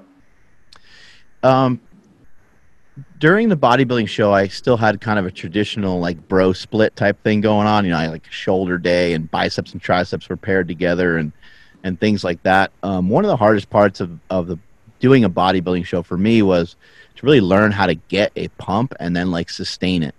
I had a decent idea of like how to get a pump uh, just from over the years. You know, I could figure out how to get a good pump on some like incline dumbbell presses or something, but to really get a pump in your biceps or your triceps or specifically like in your shoulders or in your quads and then to really try to maintain it and really try to like uh, make it feel like someone's just pumping tons and tons of blood into the area is actually a little bit of an art and it's kind of a hard thing to figure out a little bit and so it took me a few weeks to really learn that it took me a few weeks to like learn for me personally because i've torn both of my biceps it took me a while to figure out okay i got to pre-fatigue my biceps in order to have a good bicep workout. So what I mean by that is I would have to, you know, take like a curl bar and I'd have to do like four sets of maybe I don't know, 20 reps or something. You know, nearly do like, you know, 80 or 100 reps and then I could start my bicep workout. And that was just for me because I had to get a lot of blood into the biceps before I started. And for each person, it might be different. They might have a weak point that they need to try to get a lot of blood flow to first before they start exercising. And then you'll find – that the pump throughout the entire uh, training session just feels a lot different or feels a lot stronger. And in bodybuilding, I think that the pump is really a, it's it's something that you you need to chase it. You hear people talking about chasing the pump. I think it's important. Uh, the more that pump stays there and the longer you can kind of maintain it, the better. I also learned a lot of weird stuff that I didn't think, um, I just didn't really think about because I never did bodybuilding before. But the lower repetitions are still extremely beneficial. So um, let's say you're going to do a drop set and you're going to do some like Arnold presses mixed with some uh, lateral raises. So you do an Arnold press. Now you could grab like 20 pound dumbbells and do like, you know, 40 reps or something, right? But you, it'd probably be more productive to grab like 60 pound dumbbells, start your Arnold presses out with that and do like a set of like six, maybe do a drop set with it.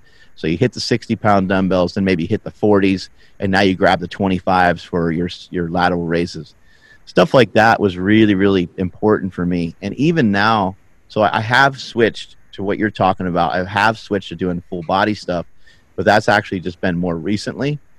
And even with the full body stuff, I'm finding more productivity out of doing uh, less reps. Like, so if I, and also you're breathing harder. Like, I'm just trying to get myself to breathe hard. I'm really trying to, you know, build up some conditioning. So, an example, you know, for someone like yourself with like a 600 pound deadlift, maybe you got 405 on the bar for a deadlift. And it's like deadlift 405 for, let's say, three reps. Wouldn't be hard. Or even at your current strength, maybe you're not as, quite as strong right now. Take 315 and do a set of five with 315. Now go to do something else in between that. And that's the kind of stuff that I'm really loving because it's like I said earlier, you mm. know, if you're not testing yourself, I don't know what you're doing. You, you need to be testing and challenging yourself. So you take that deadlift and let's pair it up with like one thing that's like fairly easy and one thing that's maybe kind of hard. Maybe one thing that would be hard would be, um, let's say, like you're swinging like a um, a uh, like a hammer, like a, you're, you're swinging a hammer in between that. Well, that's going to get your your heart rate up uh, quite a bit. And then maybe another movement that you're doing in there that might be a little simpler might be like uh, just a box jump or something. But it's like, man, go through that circuit, you know, uh, four times, you know, and, and that's going to be brutal. Deadlift in 315 for five reps is a piece of cake for you. Mm-hmm. But in the element of like doing that other stuff, you know, and I'm really enjoying it a lot. And what's really fun about it is it doesn't really have to make that much sense. And what I mean by that is exactly it, it, Go ahead. yeah, yeah, it can be pretty chaotic. It can be like you can be like, okay, like what could I do in between deadlifts that doesn't because deadlifts are brutal, right? What could I do in between deadlifts that just isn't that bad? And you can say, okay, well, if I did some sit ups in between deadlifts, it's kind of like opposite muscle group. It's like my stomach rather than my back, right? And then, you know, maybe uh, curls are super easy. So I'm just going to do a standing barbell curl. You will be surprised. That'll still murder you. That'll still murder you. That'll still hurt. It'll still be really, really tough. And so I'm really enjoying it a lot. I'm enjoying, you know, mixing, uh, you know, lunges in with uh, overhead presses mixed with like a farmer's carry. Like the amount of opportunity that there is to really go off the rails and just make something fun and different for yourself is is great. And actually, this morning, I, it's funny because this is the way you know our images of ourselves are so skewed. I was just like, you know, I'm pretty happy. I'm like, you know, leaning out and I feel really good. I'm like, but I still need my arms to be bigger. I'm like, I'm to have an arm day. I'm still to do everything all chaotic and all crazy like I'm doing now. But I'm like, I'm to specifically just have a bro arm day that I'm to keep in there to try to keep some thickness on these arms. Mm-hmm. Is that because you got Nsima working next to you all the time, so you just got to keep up with that? yeah, yeah. It doesn't, you know, it doesn't help that he's like 20 years younger than me. Yeah, that certainly doesn't help. Um, so you've worked with Kelly Starrett, and I'll drop that I'm actually, uh, well, they closed the Mobility WOD and they switched it to Ready State now, but I, I was a Mobility WOD ambassador. Um, oh, awesome. Yeah, it's just one of the uh, first ones that they reached out to. Um, so you've worked with Kelly Starrett. You've also worked with the late Charles Poliquin. Have either of those, or your bodybuilding or adjustment to diets, unfucked your elbow at all? um, no, no, it hasn't. Um, my elbow still still hurts. So like the last time I went to the doctor, they uh, these two doctors were kind of arguing back and forth about. Uh, one was an actual surgeon, and the other one was um, uh, the other one was like I guess like my orthopedist or something like that. I forget I forget what it was, but but anyway, these two doctors they were arguing, um, and uh, they they they didn't agree upon whether it would help or not. And so they were like, one guy's like, you have a you know pretty severe bone spur on your elbow. Like we think we can go in and clean that up. And then I said, hey, you know what? Like, um, my other elbow. I was like, my other elbow doesn't hurt. I was like, but just out of curiosity, why don't we look at that one too? And they were like, oh, we never thought of that. They're like, okay. So I looked at the other elbow and looked the same. So they were like, well, you know, obviously the on the the elbow that hurts, it's just probably compressing on some nerve or something, and it's not doing that on the other side. And they're like, you got, you know, one option is to like get surgery, and they're like, we think it would be like 50-50. We're not really sure, you know, what it would do, and they're like, we're also not sure, you know, when we, when we go in, we don't know what we would see, you know, so maybe we'd have to do some other type of surgery once we're there. And um, they're like, you can do that, or you can just like lay off of like, you know, the amount of pressing that you do or the amount of weight that you handle. And I was like, you know what? My whole entire body feels amazing. Everything feels really, really good. I'm like, I just got this one little stupid pain in my elbow, and my elbow seems like it's just not on board with me wanting wanting to bench 600 pounds, which was the goal at the time. And uh, I was like, I probably just unfortunately need to abandon that goal. I'm like, uh, my arm's just not holding up. And so I did. I, I, I went away. I got away from all that, you know, heavy, heavy lifting, and I transitioned into changing up my training quite a bit. And then out of nowhere, the elbow started to feel a lot better just because I gave it some rest. I gave it a break. It would still hurt here and there, but it was very, very minor. And the strength started to come back. I started moving around like four plates pretty easily. And then on a whim one day, I was like, oh, I'm just going to try five plates. I smoked it. And I was like, oh, shit. I'm like, I'm still, you know, things are still going pretty good. And so I was, you know, dabbling with like a comeback, but then I would get like nicked up here and there. And I was like, yeah, it's probably not smart but I knew that I could still bench 500 pounds. So as I mentioned earlier, you know, you, you got to always be testing yourself. So I was like, I'm going to try a 500 pound bench at 220. And uh, I pursued that for a while. I dropped a bunch of weight. I weighed, weighed in at 220 and I competed. And I did a 479 bench, which uh, knocked one of our other athletes off of our record board that we have here at Super Training. So that was fun uh, to get my name up on the record board. But then when I tried 500, I came up short twice. Uh, just wasn't able to transition into the lockout. Um, and then a few months later, I was like, ah, you know what? Maybe I should just give it one more try. I was like, I was so close. Um, and as I was prepping for that contest, the elbow would kind of come and go. It wasn't 100% in a lot of the training. And I was like, you know what? If I if I weigh 220, then I'm probably just gonna I'm probably to injure it worse.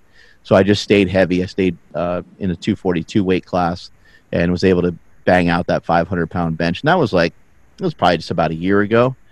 Um, and I, I, you know, I feel good about everything I've done in powerlifting. I'm, I will mo- most likely not compete again. I, I uh, occasionally will have uh, the ability to start to train and start to lean into some of these workouts. And um, and build up some good strength. And so I'll get an itch here and there to uh, get back into it. But um, I think I did did everything I needed to do. I think I got it all out of my system, so I think I'm good for now. But yeah, even after all the tricks and all the different things I've had uh, stem cells uh, injected in there, I personally don't think stem cells really do anything. Um, but I've had other people tell me they've had miraculous recovery. Charles Poliquin himself has worked on it. Kelly Starrett has worked on it and uh, nothing has really seemed to help it transition away from being in pain. Mm-hmm. Except Charles got to give you some additional pain during that time, from what I saw in the video. I tried oh, the yeah. little uh, finger technique thing, and that's insane. That's crazy. So many little nerves in the finger. I didn't expect oh. it to be that ridiculous, man. Yeah, it was pretty. It was pretty crazy. I think you know if somebody like if I had someone working on it all the time that really knew what they were doing, you know, I think there's some potential there that the pain would get out of there. But I don't, you know, I don't know what's wrong with it. it still hurts, you know, pretty consistently. But it's not. I mean, it's scale of one to ten. It's like a four, but it's just annoying, you know. Yeah, yeah, it's not fully debilitating, but at least you had the the mindset there to back off of just hammering away at that 600 pound bench. You know, who knows right. what could have happened? You know, you could have ended up fucking yourself up even more. You backed off. Oh yeah, I did. Yeah, I did tear. I did tear tear a pec. You know, in the process. So I did a 578 bench in competition, and um, I wasn't 100% going into that meet, and I went to bench 600 and I tore my pec, but my pec was like it was very very minor. Yeah, my pec was messed up because my elbow wasn't able to transition through to to press the weight out. Mm. You still had a great strong sense of everything to be able to just make that adjustment. Really good. Right. I want to ask you about uh, just actually one more question for you, and then because uh, I know we have been on for a while. Do you have any meditation routines that you, you know, it can either be, you know, uh, sitting down cross-legged lotus position, or it could be just walking around the world. Do you have anything you do on a day-to-day basis, weekly, anything that brings you back into that that state of resonance, brings you back into alignment with your consciousness, everything like that? Yeah, you know, I think um, meditative practices can look pretty different for a lot of people, and I think for myself, um, I have two main forms of meditation um, one is in my car, um, and two is uh, when I when I walk. And it's not your traditional meditation. I'm not, you know, sitting on the floor with my legs crossed and stuff like that. Um, my eyes aren't closed, obviously, especially when I'm driving. But you know, I, I try to listen to stuff that will elicit certain responses from me. Um, it may bring out creativity. Um, I listen to a lot. I'm really huge on for myself. I'm I'm big on personal development. You know how how can I be how can I work on being a better person? Um, you know, again, back to what we were talking about earlier. Like, think about how powerful you can really be, like in your community, if you're just a really really good person and you're fun to be around. Like the people at Starbucks they get pumped when you come through. And, and like, yeah, I think everyone in their community kind of like knows that older guy who's like 60 or 70, the old guy who's got a different joke every day or the guy that smiles, right? Like, and you're, and you just light up when you see them. You're not even sure why. Maybe you even start laughing. You're like, oh shit, here he comes. Like, this is going to be great. He's going to have something fun or funny to say. So I think, you know, I, I really like to work on personal development. I like to think, how can I be, um, how can I be the best person I can be? And I also try to think of it uh, on a reasonable scale too, like not too much outwardness. You know, like I don't, I don't want to be important to somebody in Michigan. I want to be important to my family. You know, I want to, like I. That's an old quote from Mother Teresa that I think is amazing. Is, you know, the the the way to make the biggest impact on the world is to go home and love your family, and that is so true. You ever kind of wonder to yourself? You ever think like, I wonder what this motivational speaker's like with his kids. You know, does he like? You sometimes you know some of these people, or I'll even have some people on the podcast. I'll talk to them for two hours. They don't mention their wife or kids at all, and I'm like, man, like I don't get it. Like I don't understand. To me, I don't understand that. Um, I, I have like a problem with it. Like it frustrates me. I'm like that. That doesn't seem. And I understand. Like sometimes people have uh, personal things they don't want to they don't want to bring up. But it's like, how could you talk to someone for two hours about your life and not include the biggest part of you? Like, it doesn't make any sense. I'm sometimes disappointed by the um, by the actions of some of the people that are you know that we see on social media. I'm like, man, why don't they include? You don't have to have pictures of your family because I understand that can be weird, but not mentioning them at all, at least here and there, is very odd to me but I'm always trying to think of, you know, how can I improve myself as a person? So I listen to a lot of personal development type stuff. A huge fan of Jim Rohn, uh, R O H N. He's a famous speaker. Um, I can't get enough of him. I, have been listening to him for like the last six, seven years. He uh, passed on probably maybe 10 years ago. There's another guy I like to listen to a lot is Art Williams. Art Williams is a is a former football coach, and man, that guy has a lot of fire. Uh, he's got a lot of fire in his uh, speeches. But Art Williams actually, uh, in 1984, he did a speech about he's basically encouraging people just to do stuff. And he says, just do it. And he says, just do it over and over and over again. And then the next year is when Nike started their campaign for just do it. So you kind of have fun with that one and figure out what happened there. Nike claims they don't, don't know anything about it. Right, right. But yeah. I'm big on like, you know, personal development and how can I how can I be better each day? And then when I think about those things, it's going to be really important. Recovery is going to be a big part of it. And so having some meditative practices is important to me. So the car, I'll try to listen to some personal development type stuff. I don't really listen to podcasts. I don't read any books. Um, but I do listen to, you know, stuff to try to get experiences from. Uh, a big thing in my life has been, you know, to rub elbows with people that are just executing on a high level and people that I love and appreciate. Um, and and by a high level, I don't always mean like we have uh, Bedros Keuilian coming in uh, this week who has you know executed in business uh, to the absolute highest degree. But I just also mean like people that just execute in their life that I admire, where I'm like, that guy loves people the way I'd love to love people. Like that guy appreciates people the way I'd love to appreciate people. And um, sometimes that's just my dad. Sometimes that's my brother Chris. Um, sometimes that's my best friend Jesse Burdick. These might not be names that you are thinking of, like uh, you know, being like as successful as um, some of the people you see on social media, but they're people that really mean a lot to me, and they're people that really move the needle um, it's really rare for me to like sit down and kind of close my eyes and be by myself. Um, but if I do something like that, it might be like in my hot tub. Um, I have tried flat out just meditating, and um, these these are areas I think it's important to show people um, and to tell people that you failed. Like I I just failed at it. I tried it for a while, and I just wasn't good at it. But I also didn't practice it enough to be good at it. So why would I expect myself to be good at something I'm not? working on.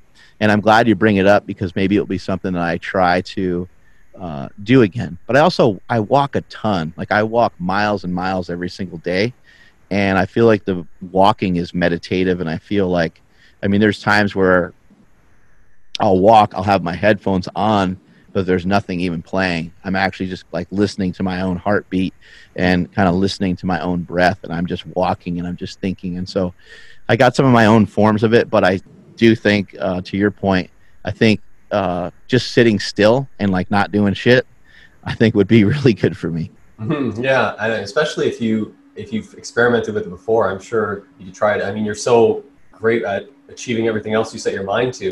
I'm sure you wouldn't have any issue whatsoever. And what you just described with the putting headphones in and listening to your heartbeat, that is probably one of the most powerful forms of, of a walking meditation you can do. Yeah because you're completely grounding yourself. You're, you're firing all these neurons in your brain. You're, you're, you're just you're getting a lot of benefits from biochemicals that are ready, readily available in the body. And in addition to that, you can get into a state of mindfulness and relaxation, and, and you can get new insights and all sorts of really crazy stuff. And then come back. Do you take notes or anything when you come back if you've had some really good thoughts? Um, sometimes I'll like talk to my phone, you know, things like that. You know, I'll just make a voice note. Um, I have a I have a journal. You know, I write stuff in a journal um, quite a bit.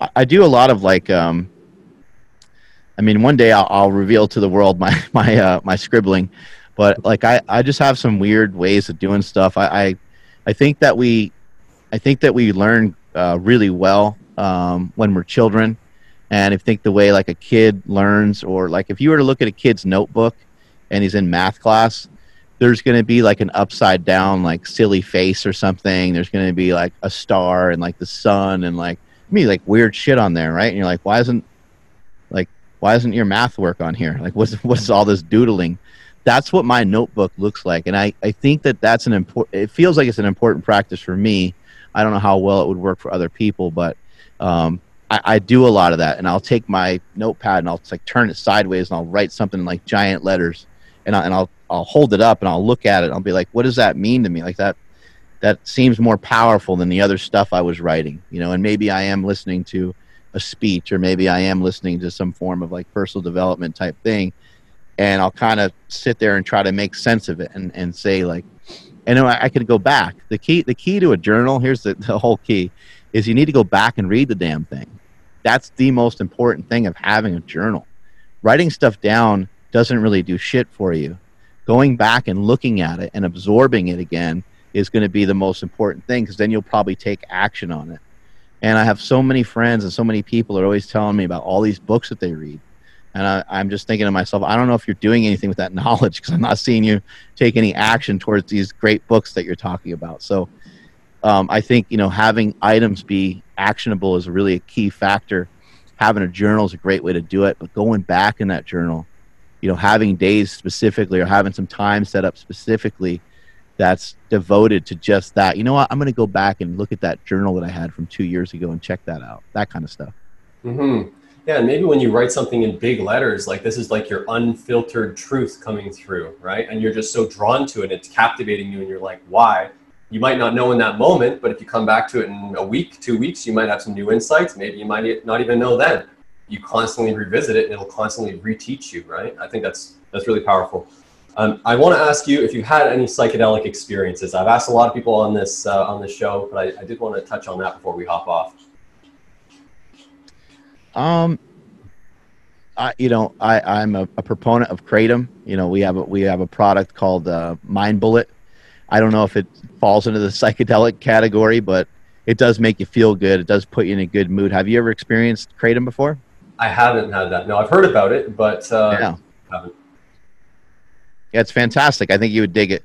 I'll, we'll uh, we'll send you some, and you can you can kind of judge for yourself. Yeah, um, I've had um, I've also had some uh, psil- psilocybin mushrooms before, mm-hmm. um, and you know I think it, it's interesting how there's like a there's a technique and a like a style and a and a way to do everything.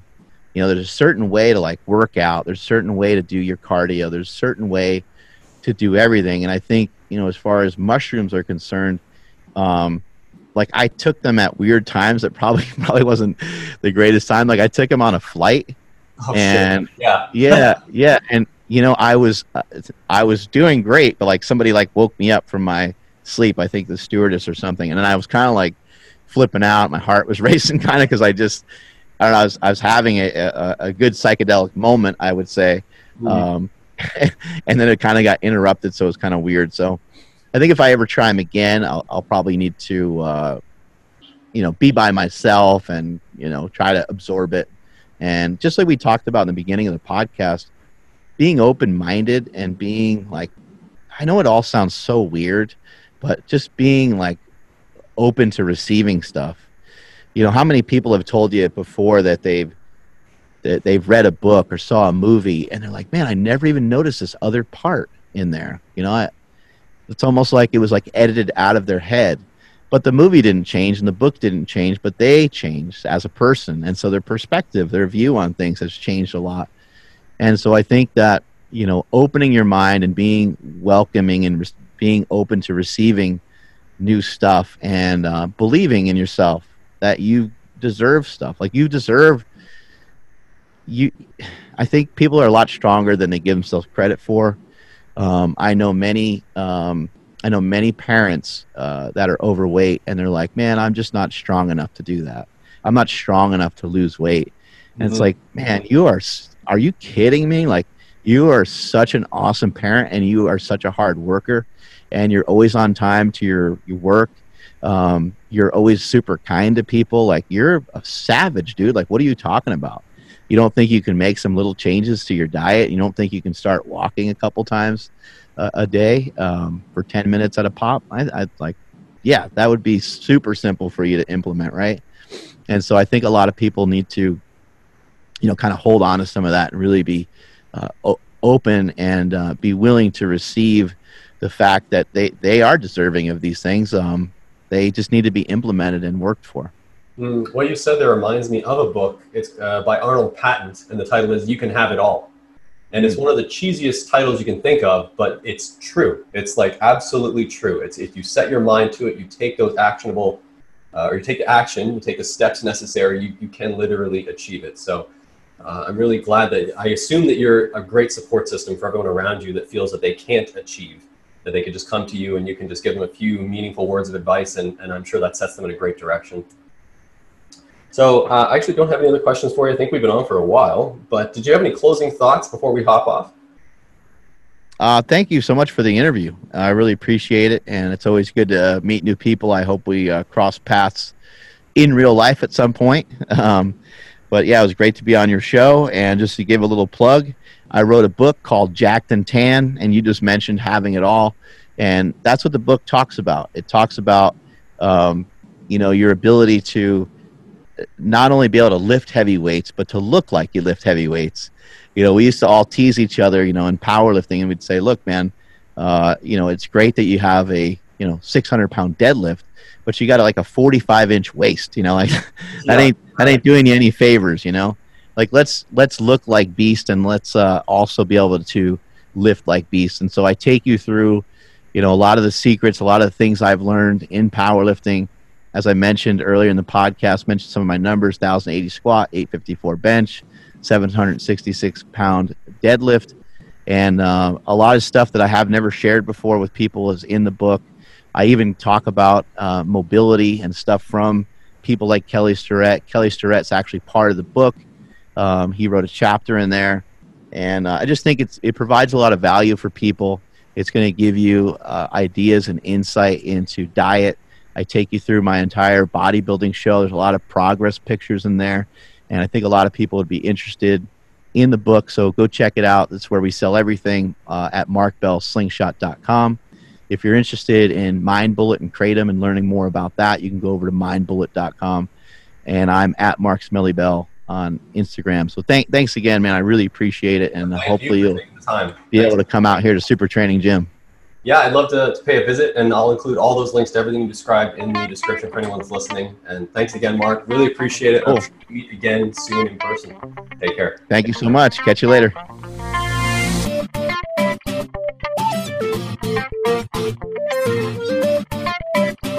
Thank you.